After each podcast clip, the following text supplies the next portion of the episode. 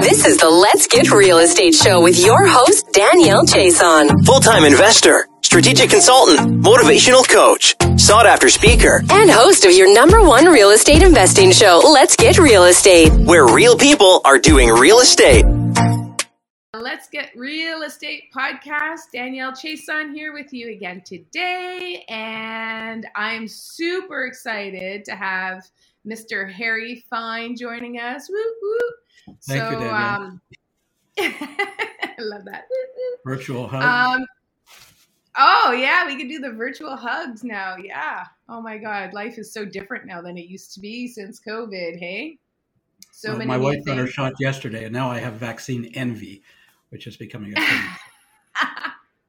well, I think we're all going to get vaccinated pretty quick here, and I'm excited for that because virtual hugs, although they uh, they're doing what we need for the time being. It's not exactly uh, it's not exactly a replacement for the real deal. So that's for sure. Uh, but but having said that, talking about the real deal, Harry, you are the real deal, my friend. Um, I know you and I have worked together um, on uh, doing some leases and stuff like that, and I think you can bring a lot of a lot of good information to our audience and help them.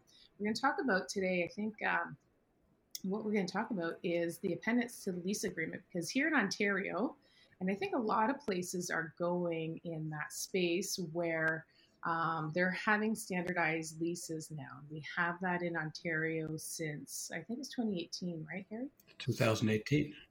Yeah, and um, so now a lot of people, I mean, it's super easy because, you know, the form's already there. You don't have to fill out anything else other than, you know, the name and, you know, the relevant information. Very easy, but, uh, but uh, very problematic. But big problems. Yeah. So we're going to talk about that today. Um, I'd love for you to introduce yourself to the audience first, though, Harry, and just get into um, just uh, introduce yourself and who you are and what you do and kind of your backstory. Absolutely. Um, my name is Harry Fine. I'm uh, the head of Harry Fine Paralegal Services, and I deal with uh, residential tenancy issues primarily. Uh, paralegals became licensed back in 2008, but prior to that, I was an adjudicator, one of the judges at the Landlord Tenant Board. I'd actually uh, we'd sold our family business in 2000, which was the bowling business. Everybody knows Bowlerama, and um, we we sold it for a good deal of money. And I played golf all summer, played 85 rounds. I've I don't think I've played 85 since 2008. But uh, then I thought, what am I going to do? And um, I ended up through a, a uh, friend of mine um, understanding the provincial appointments process for adjudicators at boards, agencies, tribunals. And I was appointed by the government uh, in 2001 until 2005. I was the judge everybody, you know, hated at the landlord. The landlords always hated at the landlord tenant board. They actually liked me okay. I was I was right down the middle. I was pretty fair. I didn't favor one or the other. And then these appointments are time limited. So in 2005, it was over. I thought, you know, I really have learned a lot of stuff at the government's expense. I'd done thousands of hearings. And I thought, why not do this for landlords? And for me, it was very easy to develop the business because everybody knew Harry Fine had been an adjudicator. And, you know, he has some inside info, which is not so much inside info, it's just understanding how the system works. But of course, if they thought I had inside info, I wasn't going to dispel them of that myth. Um, as everybody knows who started a business, it's all about, first of all, creating the myth. And then at some point, um, I have a big practice in residential tenancy law. And uh, I do consulting and I do training and I do litigation. Although I'm trying to slow down a little now, not taking as many clients, but still doing a lot of consultation. So uh, that's uh, who I am and my background. I'm considered one of the go to people uh, on residential tenancy law in Ontario under the RTA, which, as I, I, guess your viewers know, is the Residential Tenancies Act. That's awesome. Yeah. And you know what? Honestly, uh, I, for one, am quite happy that you're still doing consultations with people and maybe you're not so much going to uh, represent landlords at the board but i think it's important to note that you're still on our team and you're still available for at least consultations and you also have a referral program too for other paralegals to represent. Is that not true? I do. Um, i have a lot of uh, yeah. a lot of training a lot of uh, a lot of educational materials both for paralegals and for landlords. And i do the occasional tenant file as well. I didn't used to do tenant work when I was very very busy because uh, it's it's a one-off thing, and uh, you know it's you usually have to choose one side of the street or the other in most types of legal work, but occasionally I do some now as well. That's awesome. Well, that's good to know too. I'll be knocking on your door if I have any no issues. problem. I, I shall sure. be here. um, so yeah, so let's talk about appendices. Here's um here's um here's my question to you for today, Harry. What do you think is the biggest problem that landlords encounter when they start using the Ontario Standard Lease Agreement or the OSLA that we refer to? The OLA? Sure, OS, OSLA. Okay, I don't call it that, but you're right. It's the OSLA. Uh, let me give you a little background context first. Uh, and I'm talking about small landlords here, uh, investor landlords. I don't I mean they might have 10 properties, 20 properties, one property. And they often dealt with realtors uh, for the acquisition of the property, but also the acquisition of the tenant. And the real estate industry was doing a large percentage of leases uh, for tenants, and they would use the real estate form uh, 400, and that would become the lease. And they'd put in clauses that uh, were old and uh, weren't legal and violated the RTA and didn't properly protect the landlord, but also in many cases deceived the tenant and made the tenant believe things were true that weren't true, or made the, their client, the landlord, believe things were enforceable when they weren't. So the government in 2017 uh, finally said, stop, as other provinces have done, and they've said, we're going to create our own standard government lease. So, how do you do that? You're trying to create something that is all things for all people. And so, if something doesn't quite fit, of course, you chop it out because uh, that doesn't apply to everybody. And then you chop this out. And at some point, in April 2018, they released the standard government lease that, well, it was supposed to be all things to all people. It's really nothing for anybody. But, you know, like, like governments do, it is what it is. They have a form and they're very proud of their forms and their bureaucracy. So people started using the government lease. And the problem is it's a skeleton. That's it. Who's the landlord? Who's the tenant? What's the rent? What's the deposit?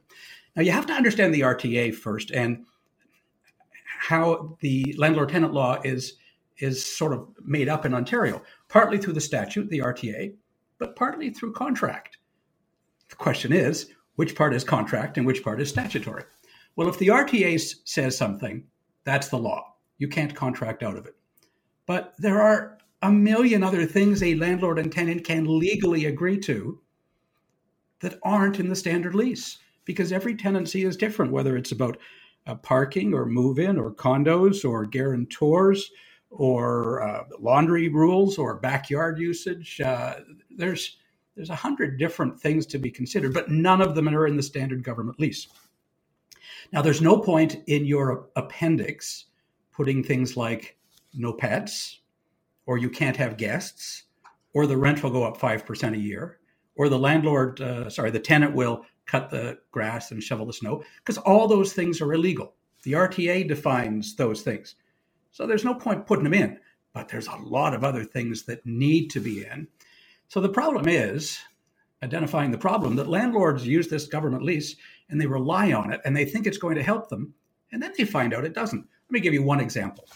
Uh, they want to come in and uh, take pictures because they're going to sell their house and they want to do a video for a showing. And the landlord gives notice to the tenant that the uh, they're coming in with the realtor to take pictures, but they can't because it's not one of the permitted purposes under the RTA. But the RTA says that also a permissive reason for entry is any other reasonable requirement set out in the tenancy agreement. So, in the proper world, where it's done correctly, you have a lease appendix that allows uh, certain types of entries that it might not otherwise allow in the RTA as long as they're reasonable. The government standard lease through section 15 of the lease allows additional clauses. And that's key because if it didn't, it would be a mess because nobody would know their rights or obligations. No landlords could enforce their rights or obligations. The trick is number one, knowing what's a legal clause versus illegal. And number two, drafting a proper clause. So since 2005, I've been drafting uh, lease uh, leases for tenants and reviewing leases, sorry, for landlords. Since 2005, I've been reviewing leases and drafting leases for landlords. And I, in 2008, I took a lot of the material I'd been, the clauses I'd been creating and the protections that I'd been uh, using in leases, and I created a standard lease appendix that has about 100 clauses. It's a Word document and it can be modified. It's sort of like a, a, dim sum menu. You know, you pick the things you want and you take out the things you don't want to create the perfect lease. In fact, at my website, hfineparalegal.ca, uh, if you go into the uh, page on uh, landlord forms, because I sell it as part of a forms package, there's a video on the bottom. You can click the link for a YouTube video called Creating the Perfect Lease. So you'll understand how the government lease and my lease appendix fit together. Things like how specifically utilities are repaid, uh, privacy clauses for cameras, move in procedures, condo obligations, laundry rules, uh, restrictions on short term rentals, uh, marijuana rules, guarantor clauses, things as simple and things that people don't think about, like use of space. Let me give you an example of, of things I've run into. Uh, landlord lives in a triplex on the main floor and he rents out the top floor and the basement. And he doesn't have a good lease. He uses the government standard lease. The landlord's intention was always that he and his family, or she and her family, use the backyard. The backyard is not for the other tenants. But they simply write a lease that says it's for 23 Park Road, second floor, and that's it. They don't specify exclusive use spaces, shared spaces where they may want to share the backyard, or restricted spaces. And so all of a sudden, the tenant moves in, starts having barbecue with his family or a party in the backyard, and the landlord says, Whoa, whoa, whoa, you didn't rent that. Tenant said, Of course I did. I've got everything here in my unit on the second floor and all the amenities uh, that are attached to it. And now the landlord has a fight, and now the landlord may use his backyard, and it's completely unnecessary. So that's the sort of problem you can run into. And you know what? You make it such a great point because, like, when I'm doing my seminars and and and and helping people, and real estate investors protect their business, the biggest thing I tell them is the number one way to protect your business is through contracts. You have to have a detailed agreement so that everybody understands exactly their rights and their obligations to whatever it is you agreed to. And uh, you're right, 100%. The OSLA, the Ontario right. Standard Lease Agreement, does not clarify exactly in detail what you know your agreement is and what you're renting. Really, almost nothing. Yeah. I, I, sell the lease appendix, and I've sold over a thousand of them. But I sell it as part of a package, and you'll see the uh, web page on your screen in a moment. But I sell it as part of a package with 30 different forms guarantor agreements, application forms, proper notices of entry, but certainly, and of course, a copy of the standard government lease that I've modified slightly to refer to the lease appendix. So they work together. You know, under this uh, field in the government lease, it now says, please see Appendix B or please see Appendix C. So I sell it as part of a package of 30 different documents. But certainly the central piece is the lease appendix and uh, people just love it. They've uh, I keep them uh, up to date. If you buy the package, uh, you get updates for a year, and it really helps you. If you're a new landlord, some people even use that sort of to give them enough information about how to do their job as landlord, because sometimes the forms are instructive. I even give them a chart about how rent increases work in Ontario as part of that package. But the uh, the lease appendix uh, is key a lot of landlords don't realize when they're renting to a tenant. So initially, now we're talking about advertising, application forms, things like that. They're evaluating the tenants, fair enough, but the tenant is also evaluating them. And tenants who might not be the best tenants, do I want to say tenants who might have scams up their sleeve? You saw in the paper just last week one of the rare instances where a Toronto couple was charged criminally with for 10 years scamming multiple different landlords. And uh, they paid over 10 years about two years worth of rent. They would pay first and last. It would take 10 months to get rid of them, etc. So landlords need to do their work.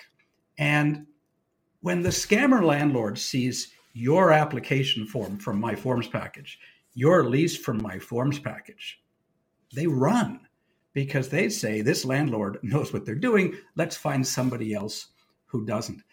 So being a landlord is a business, and as you said, Danielle, and you're for your business contacts, you talk about contracts and properly protecting yourself. Uh, I've often been shocked at landlords who believe it's only about collecting rent. It is a business and it's a highly regulated business. And you can't run a business like a hobby. You might be able to run a hobby like a business, which is fine, but not the other way around. And it always shocks me when landlord clients come in with problems and they say, My darn tenant, you know, he's a professional tenant. Uh, he's ripping me off. And, and I'm pretty straightforward with people. I say to my client, you know, why aren't you a professional landlord? Don't blame the tenant for knowing his rights. It's like the only business I know in the world where often in the small landlord world, the customer knows more than the business owner. That's perverse. It's hard to understand, but it's true. And so you start from the beginning uh, with, with proper documentation to get the tenancy off on the right foot. I am so glad you said that because I was like chomping at the bit. I'm like, okay, if he doesn't say it, I'm going to make him say it. So, yes, that was, uh, you know, I've said it to you probably 16 times now, but uh, my impression of you the first time I saw you on stage, you said to me, you said, or you said on stage, you said, uh, one of my biggest pet peeves is when landlords come in and they complain about professional tenants. And my question to them is, why aren't you a professional landlord? And you know what? I mean, that stuck with me and uh, and that's something I I repeat every time I do. I always give you credit for it. First heard it here with you, and uh, honestly, it's a mindset shift I think that a lot of landlords need to make, and I think that's a big big one right there. You need to protect yourself in this business because it's a politically charged business. You know, governments look at uh, you know housing as uh, something they need to protect for tenants, so you need to have every every right on your side, and you do that with a proper lease above and beyond. That is a proper appendix above and beyond. So if you're renting out a property and your realtor simply wants to use standard OREA clauses, uh, they don't work. Uh, I, I, will go as far as saying that OREA hasn't updated them, doesn't really track changes to the RTA, and sometimes can get the landlord in terrible trouble. I'm not sure if I have time for one fascinating example. Please, yes. Okay. One of the OREA clauses that realtors love to put in their Form 400, which they then staple to the standard government lease as an appendix, one of the clauses says the tenant may, if the lease is in good standing, provide the landlord with notice that they wish to renew term, provided they do so at least 60 days prior to the end of the term. The clause is so badly written. First of all, landlords don't understand term. Term sucks for landlords. Term is not a good thing for landlords. Term is good for tenants, but that's another story.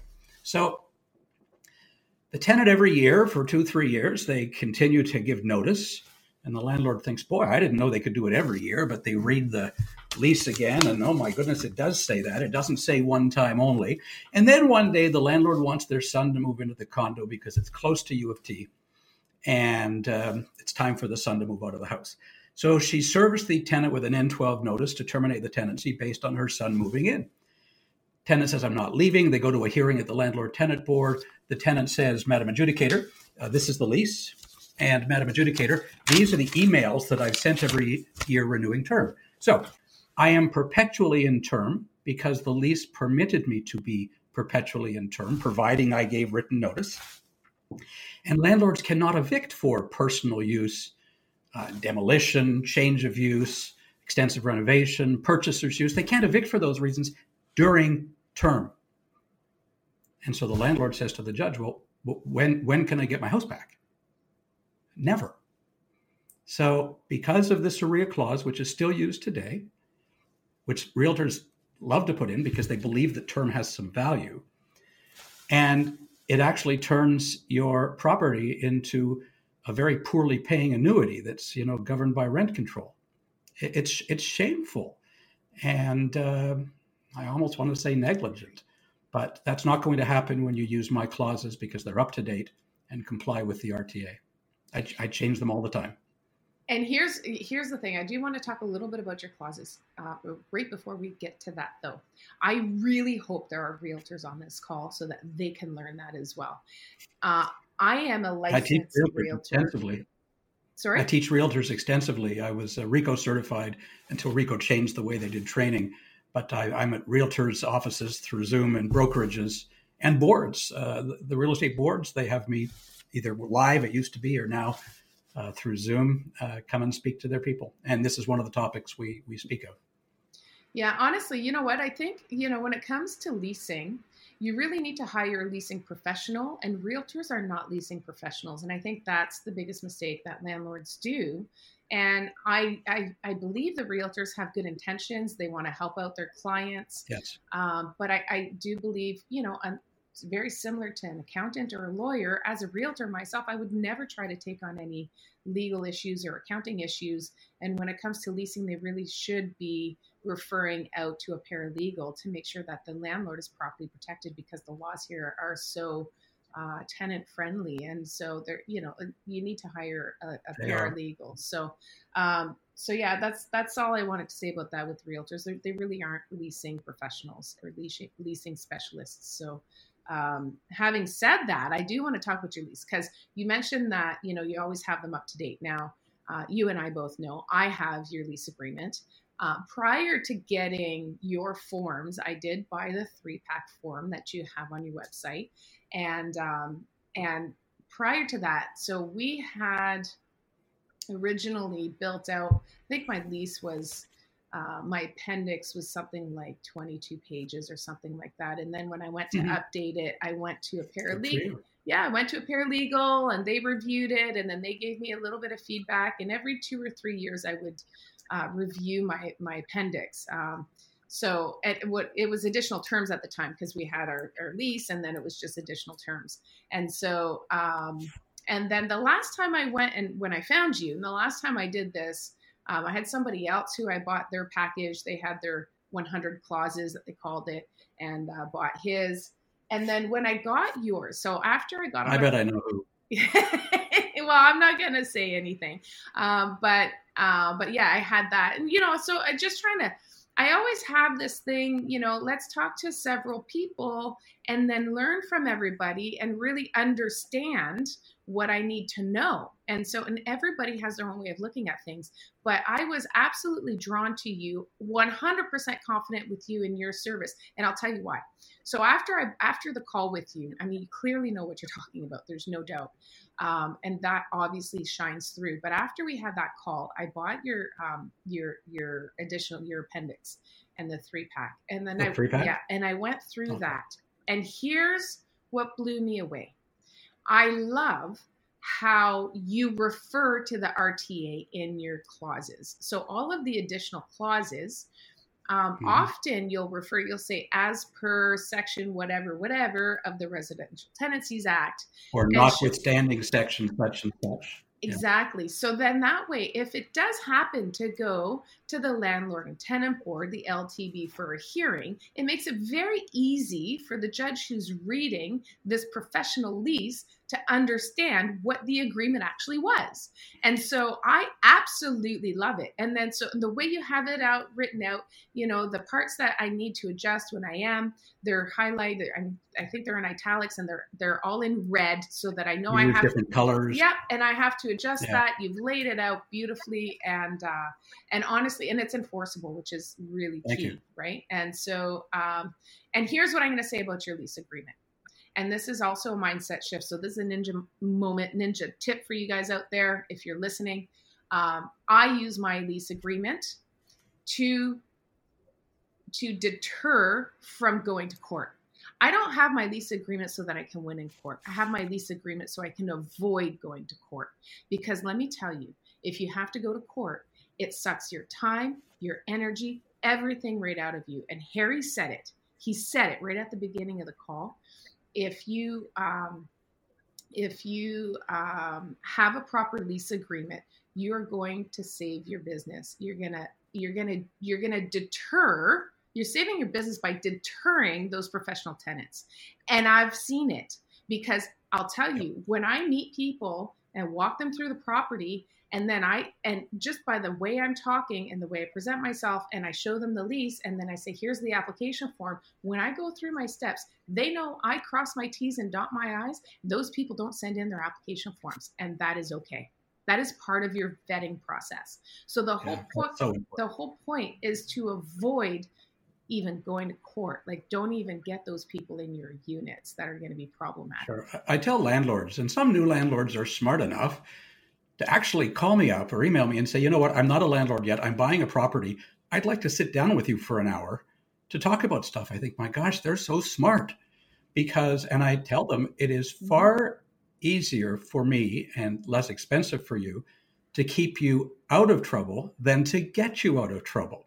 Just stay out of trouble. Know the rules.